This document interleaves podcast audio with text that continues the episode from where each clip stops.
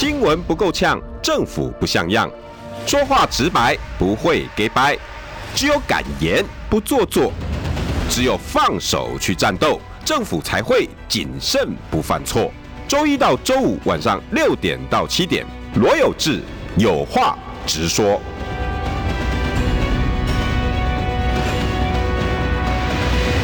新闻不够呛，政府不像样。欢迎收听中广新闻网有话直说。大家晚安，我是罗有志。六点六分五十二秒，现在开车在路上的朋友应该很能感受今天请来两个来两位来宾呢，他所在地方的交通状况。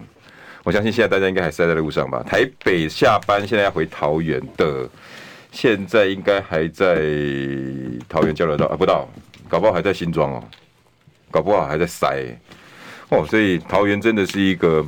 其实蛮需要关注的地方啦，对不对？对。不管交通啦，哈，那个那个新新的都市建设开发啦，全部大家都要都都放心在里头。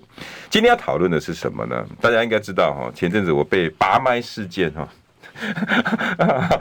可可以讲可以可以讲吗？OK 啊，OK 啊，节目啊，本来是我的事啊，对不对？啊，大家一直说，那那那那你你你想要做什么样的节目？那我说，我觉得如果遇到一个事情，我希望两边声音都能并存，都可以听得到。那有一件事情呢，跟桃园的有关，就是国民党的桃园市长候选人张善政提出来一个妇幼局的政策，他要提，他要成立妇幼局。OK，那结果民进党跟国民党。都有自己的说法跟看法。哎、我我那天看一看，突然发现，哎、都有道理耶。我本来觉得，哎、很好啊，很好啊，妇幼妇幼局这样很好啊。结果后来我去看魏云的脸书，我想说，哎、那三个理由好像也能接受。